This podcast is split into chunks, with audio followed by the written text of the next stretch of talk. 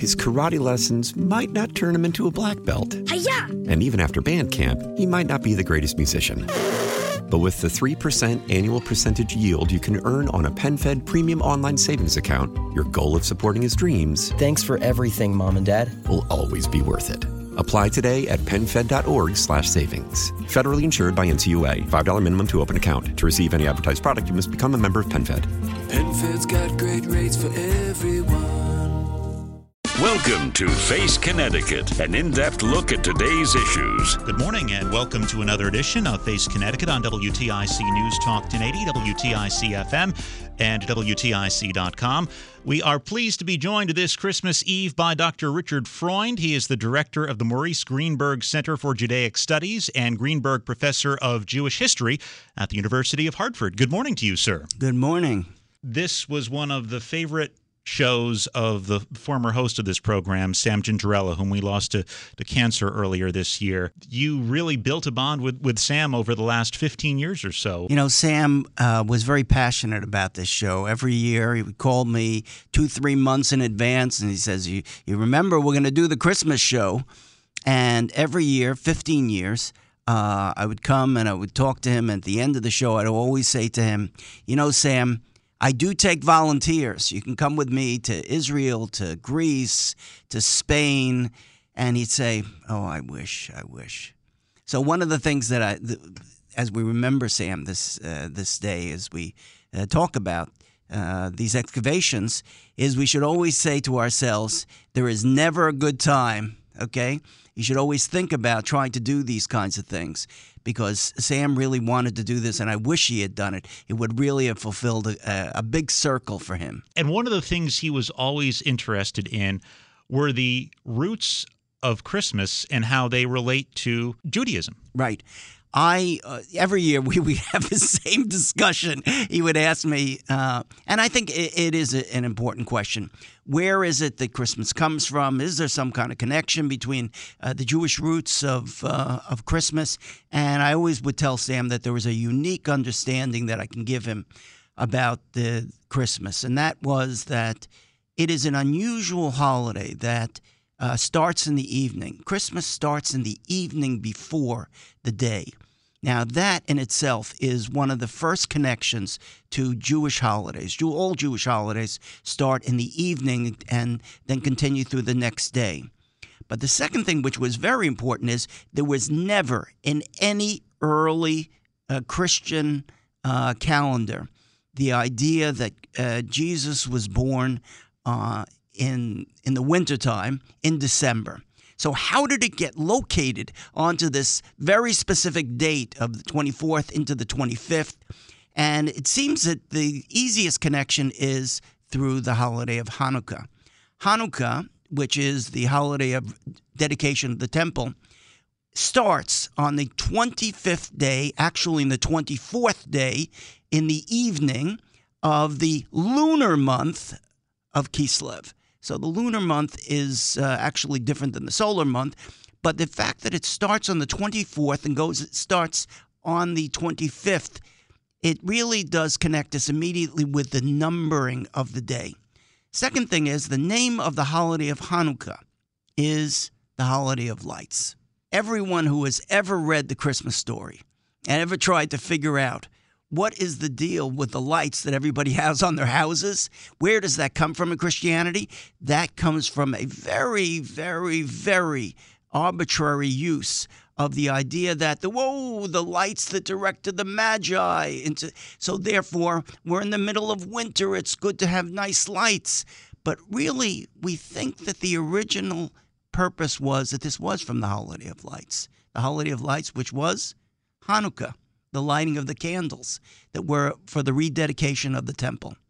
And finally, the interesting thing about this uh, uh, this holiday is that Jesus would never have been able in swaddling cloth to have been outside in a cave near Bethlehem in this time of the year.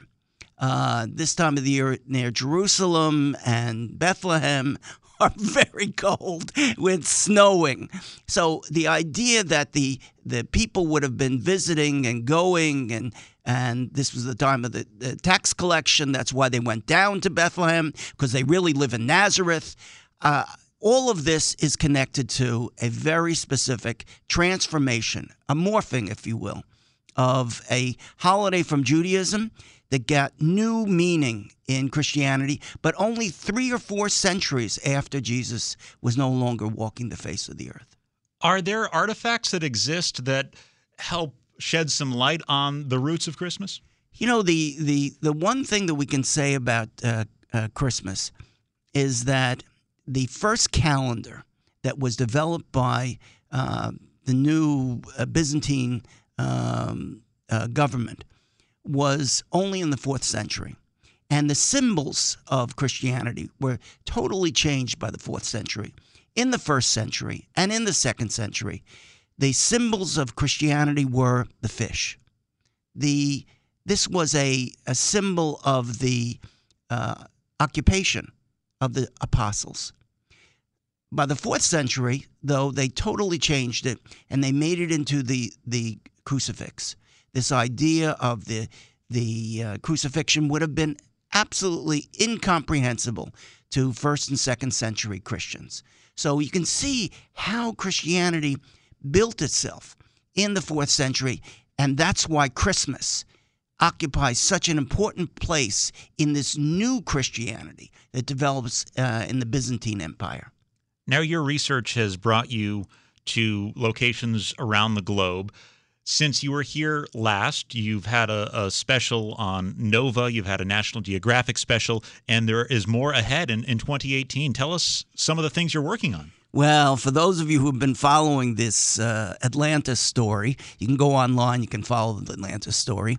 One of our, our great Atlantis files, most people don't know this, in the world today is James Cameron who actually was involved with our last uh, Atlantis Rising documentary on National Geographic. It was on January, February, March of this year.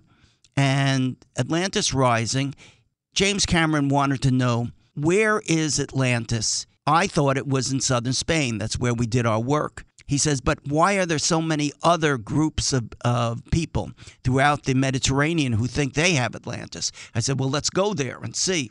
So we visited the Azores, we visited Malta, we visited Sardinia, we visited Santorini, Crete. At each one of these locations, there was evidence of the same type of construction that we had found in southern Spain. So what I did I basically uh, said was that this was what I call the Atlantis civilization. And all throughout this new Atlantis Rising documentary, you see evidence of the Atlantis civilization that began in southern Spain, I think, and then spread throughout the entire Mediterranean. And that's what that documentary does. And I can assure you there will probably be a third uh, documentary on this. My first documentary in 2010 was called Finding Atlantis with National Geographic. Second is Atlantis Rising. And we'll see. But Atlantis, I have to tell you, is one of the, those topics that does grab people all throughout the world. So that was in, in uh, 2017.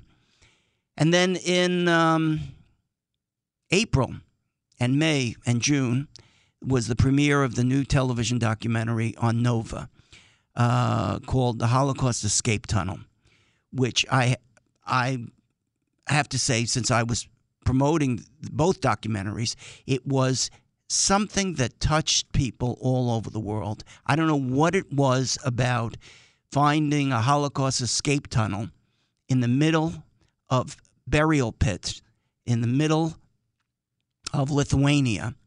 But this escape tunnel, which was 105, 110 feet long, and where the prisoners escaped out of burial pits in the middle of a forest eh, outside of Vilnius, was seen as so improbable.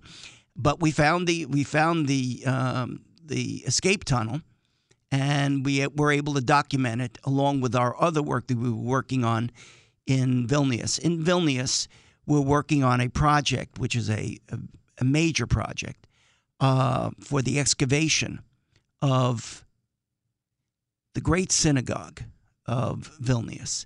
And the Great Synagogue of Vilnius is not just like a regular synagogue, it's a synagogue about the size of, of the small Vatican. It was a community center and synagogue size of two football fields back to back.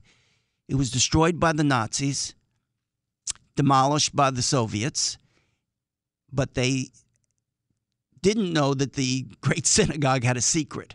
The secret was when the Jews wanted to build the tallest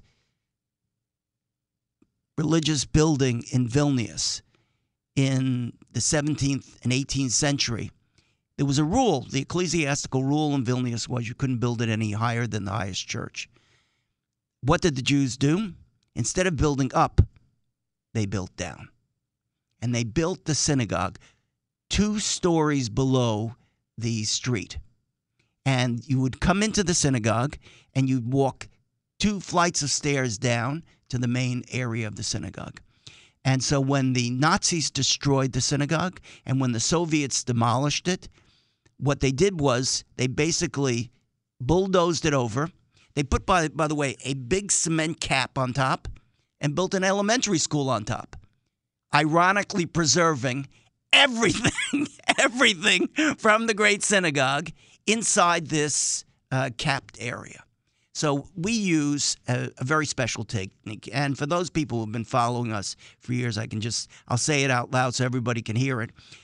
We use ground penetrating radar and we use another technique called electrical resistivity tomography.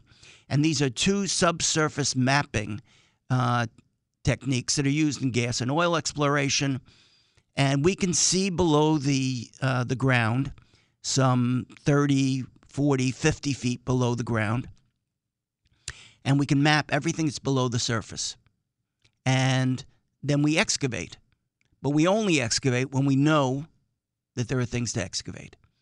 Uh, in this case, uh, it was very important because now we know exactly where everything in the Great Synagogue uh, is underneath the elementary school and we've been excavating now in the playground for the past two years. And the amazing thing is, we excavate in the playground, we finish during the summer, we cover it up because we have GPS coordinates exactly to go back to the same location every every summer when we come back to excavate. So that was uh, uh, part of the uh, Nova special. Uh, it shows us excavating in the Great Synagogue but it also, the same type of geoscience and archaeology allowed us to go to the burial pits of this area called Ponar outside of Vilnius and find this escape tunnel. And that's the amazing thing because no one could ever use traditional archaeology to excavate to find this. Except with this kind of geoscience that sees below the surface, could we have gone back looked for the escape tunnel, found it, and now they're going to document the, the entire area in a new museum there at the site uh, that shows people look, the Holocaust is a very sad, sad moment in human history. If we can do anything to allow people to understand the Holocaust, not as a story of death, but a story of great courage, that's what this story does. So the Holocaust Escape Tunnel is about how people, against all odds, dug with their hands and spoons their way out of this burial pit. And it really, I have to say, uh, I've been around the world now for premieres in in Jerusalem and Tel Aviv and Lithuania, and I was in Sao Paulo, and I was in Buenos Aires and Santiago de Chile, and I was in uh, all the different premieres in, in the United States. And I'm never surprised to hear just how meaningful it is for people to hear that people, against all odds, could still have that sense of courage. And that's a message for, that we can learn from the Holocaust that is not just about death and dying. So um, Yeah, so that was that that documentary did did uh, show all over the world already, and this summer we worked on another documentary. Uh, this documentary will be on in 2018, so I'll I'll tell you just a little bit about it so that you'll look for it on TV. It's called The Good Nazi, and it's about a story of a Nazi officer in the outskirts of Vilnius who decided, like Oskar Schindler did in Schindler's List, that he was going to save as many Jews as he could. And he drew up lists of people from the Vilna ghetto and he put them in an apartment building on the outskirts of town. And he built around them what they call HKP, a, um, a vehicle repair shop. And it was men, women, and children that were in these apartments.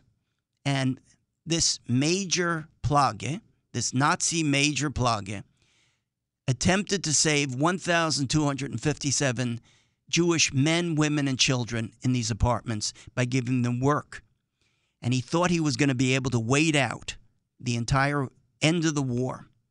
And basically, he gave them the green light to do one thing that for us became an obsession in archaeology. He told them to build hiding places. And they built hiding places in the apartments.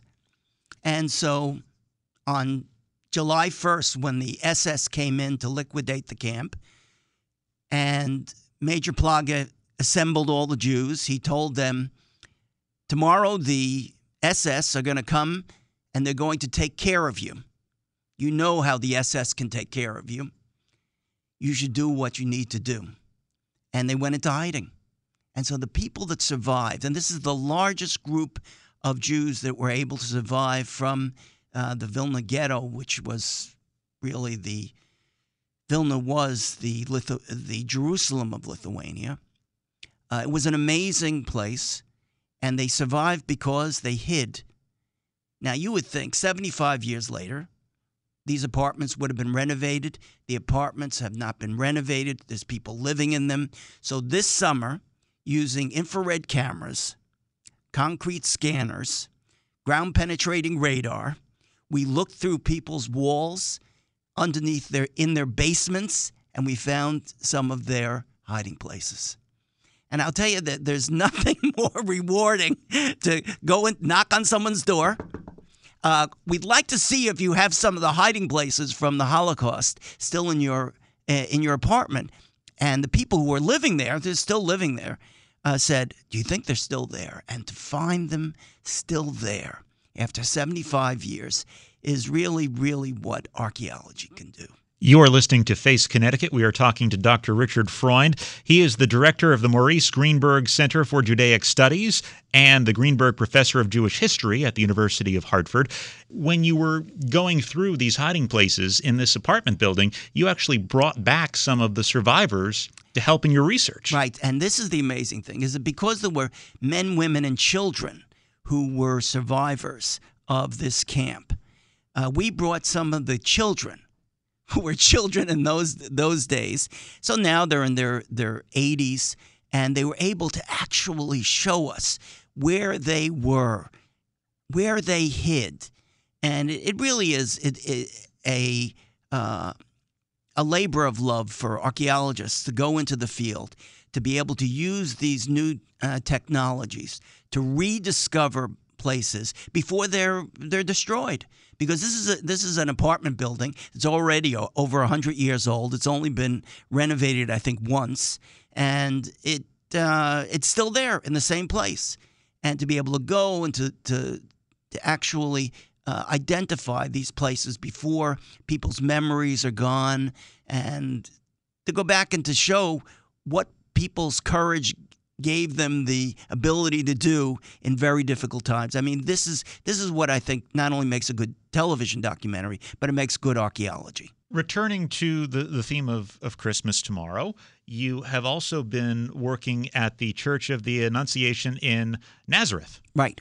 And I, I have to say, this is Sam. Sam and I had this conversation. Many. I was working 15 years on this project, and what we discovered was uh, in the Greek Orthodox Church of the Annunciation. By the way, there are two churches of the Annunciation in um, in Nazareth. For those of you who uh, are wondering what the Church of the Annunciation tradition is, this is where Mary, mother of Jesus, has this announcement of the birth of Jesus in Nazareth. Now, his mother. Uh, Jesus' mother and father, uh, Joseph and Mary, were from Nazareth. And so we always call him Jesus of Nazareth. Well, the event, which was the announcement of the birth of Jesus, uh, took place in Nazareth. By the way, six months before, it had to be six months before um, uh, Christmas, so that we, you know, we, we're talking about uh, the the idea of the way they understood the gestation period. So Jesus is born in Nazareth, lives in Nazareth until, of course, he ends his days in Jerusalem. But the Church of the Annunciation is built by the Greek Orthodox on top of a fountain, an area where there's water. Uh, why is that so important? Because it says in not in the canonical uh, New Testament, but in the writings written by early Christians, that it took place, the announcement of the birth of Jesus took place with Mary at the well. And the angel Gabriel came to her and said,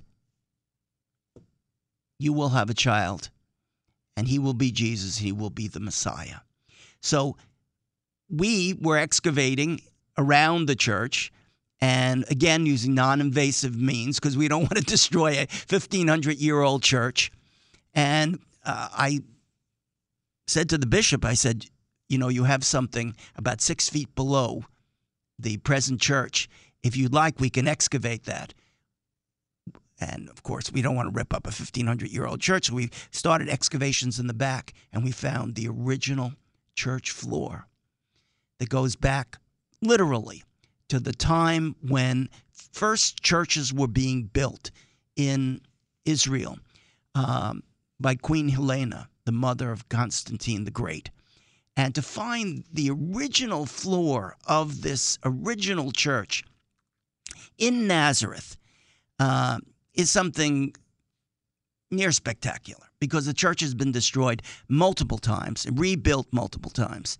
And down the street from the Greek Orthodox Church is the Basilica, where the house of Mary and Joseph is inside of the Roman Catholic Church of the Annunciation. So, right now, after working 15 years in in um, in Nazareth, they're going to be reconstructing the original floor area of this original church of uh, the Church in the Annunciation. So, in one summer, I got to do Atlantis, I got to do the Holocaust, and the origins of Christianity and archaeology. In our last minute or so, just wondering if you could provide some insights for us on the recent announcement that the U.S. is moving its embassy in Israel from Tel Aviv to Jerusalem and the significance of that. The idea that the capital of uh, the the modern state of Israel is in in, in Jerusalem is not a, a novelty. It's uh, it, that's where the Israelis established their their capital in West uh, Jerusalem. Um, all the way back in the beginnings of 1948. So we're not talking about something that really is a novelty that's just being uh, uh raised now. What we're talking about, though, is something that for Israelis is very, very important. They have seen their capital as Jerusalem uh, since the beginning of 1948. It also is, however, an extremely important part of Muslim culture. And of course, for Christianity, Jerusalem always holds uh, with it uh, very, very important uh, echoes of what happened in those days uh, during the crucifixion. He is Dr. Richard Freund, the director of the Maurice Greenberg Center for Judaic Studies at the University of Hartford. Thanks so much for joining us this morning. Thank you. Thanks for listening to Face Connecticut. Merry Christmas and enjoy the balance of your holiday weekend. Face Connecticut is a production of the News and Public Affairs Department of WTIC Radio. His karate lessons might not turn him into a black belt. Hi-ya! And even after band camp, he might not be the greatest musician. But with the 3% annual percentage yield you can earn on a PenFed premium online savings account, your goal of supporting his dreams Thanks for everything, Mom and Dad. will always be worth it. Apply today at penfed.org slash savings. Federally insured by NCUA. $5 minimum to open account. To receive any advertised product, you must become a member of PenFed. PenFed's got great rates for everyone.